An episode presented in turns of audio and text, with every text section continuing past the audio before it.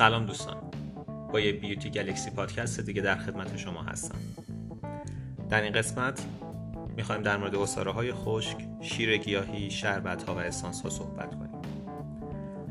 عصاره‌های خشک یک روش جداسازی ماده مؤثر گیاهان هست که شامل ساختن پودر گیاه خرد شده یا عصاره خشکش هست.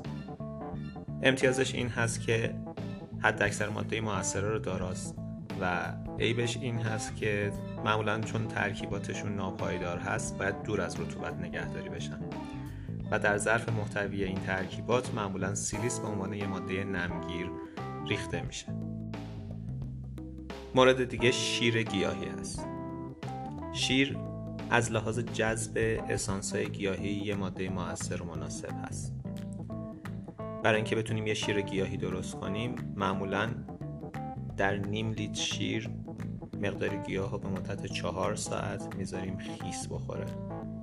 پس از اینکه این زمان لازم طی شد، اسانس های اون گیاه خارج میشه و مخلوط مورد نظر رو صاف میکنیم تا شیره گیاه همراه با شیر از صافی رد بشه. در مورد گیاهان خشک میشه از شیر داغ استفاده کرد، به این صورت که گیاه خشک رو تمیزش میکنیم، در مقدار شیر مورد نظر خیس می‌کنیم و مقدار حرارت میدیم تا عصاره اون به راحتی خارج بشه. مورد بعدی شربت‌ها یا سیروپ‌ها هستن. شربت‌ها محلول‌های دارویی هستن که غلظتشون زیاد هست و حالت چسبنده دارن. در شربت‌ها مایعات مختلف برای حل کردن قند به کار میره. ممکنه از آب استفاده کنیم، ممکنه شیره گیاهان، دم کرده یا جوشانده گیاهان مختلف یا حتی محلول‌های غلیظ الکلی و غیره باشه. امتیاز شربت‌ها طعم خوشایندشونه. خب، حتما می‌پرسید چطوری میشه شربت‌ها رو تهیه کرد؟ برای تهیه شربت‌ها ابتدا از یه دم کرده قوی گیاهان استفاده می‌کنن، یعنی دم کرده غلیظی تهیه می‌کنن. بعد از اینکه سرد شد صافش میکنن، 2 برابر وزن اون عسل یا شکر بهش اضافه میکنن، آروم آروم حرارت میدن و به هم میزنن تا غلیظ بشه. از این شربت ها میشه در موارد خوراکی، ماسک‌های صورتی، تونیک و غیره استفاده کرد. مورد بعدی ضمادها یا کاتاپلاسما هستن. مواد دارویی هستن که برای استعمال خارجی استفاده میشن. حالت خمیر یا نرم دارن و مخلوطی هستن از آرد، مواد نشاسته‌ای یا لعابی و گردهای مختلف که معمولا همراه با یه مایع تهیه میشن. مایع مورد استفاده در تهیه ضمادها میتونه آب باشه، دم کرده یا جوشونده های گیاهی باشه، شیر و یا له شده گیاهان تازه باشه. برای تهیه ضمادها معمولا از برگ‌ها و قسمت‌های تازه گیاهان و میوه‌ها استفاده میشه. در این روش برگ‌های تازه گیاه را در آب جوش خیس می‌کنیم تا نرم بشه، سپس اون رو تحت فشار کاملا له کرده و روی پوست قرار میدیم. خب طبعا اگر این ضمادها تازه تهیه بشن و بلافاصله مورد استفاده قرار بگیرن بهتر است. مورد بعدی اسانس‌ها هستن. اسانس و ترکیبات معطری هستند که در قسمت‌های مختلف گیاه می‌تونیم اون‌ها رو پیدا کنیم. بسیاری از گیاهان دارویی عناصر و ترکیبات فراری دارن که در مقادیر مختلف میشه اون‌ها رو از طریق تقطیر از این گیاهان استخراج کرد که به این فرآورده‌ها اسانس میگیم. اسانس‌ها خواص ضد عفونی کننده دارن، چه در برابر میکروب‌ها و چه در برابر بعضی از قارچ‌ها. البته یه دسته از این اسانس ها هستن که به خاطر بو و طعم خوشایندشون در صنایع آرایشی و بهداشتی استفاده میشن.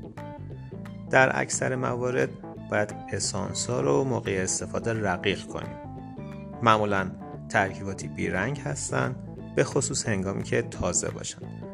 در اثر مرور زمان به علت اکسیداسیون و فرآیندی که به اون رزینی شدن میگیم رنگشون تیره میشه.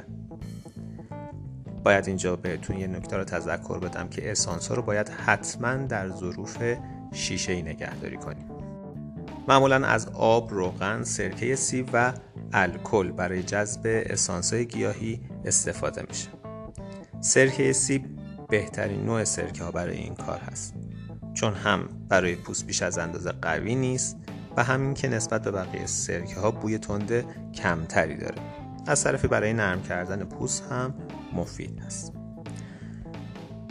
در مورد اسانسگیری با الکل خالص بهتره که اون رو رقیقش کنیم با آب مقطر در واقع، که برای این کار 2 قسمت آب مقطر میریزیم و 1 قسمت الکل.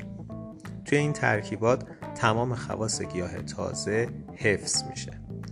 تنهایی بهش اینه که به هر حال الکل درش وجود داره و مصرفش به خصوص برای بچه‌ها محدود میشه. موادی که با آب تهیه میشن مثل دم کرده ها، جوشانده و غیره حد اکثر در یخچال بیشتر از 3 روز دوام نمیارن. بعد از این مدت اثرات مفیدشون از دست میدن، شروع به کدر شدن میکنن و به تدریج یه رسوب نرمی ته ظرف ایجاد میشه. اما مواردی که با سرکه و الکل تهیه میشن تا بیش از 1 سال میشه ازشون نگهداری کرد.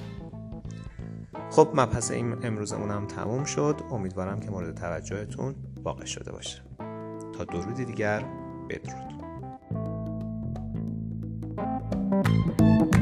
بدرود.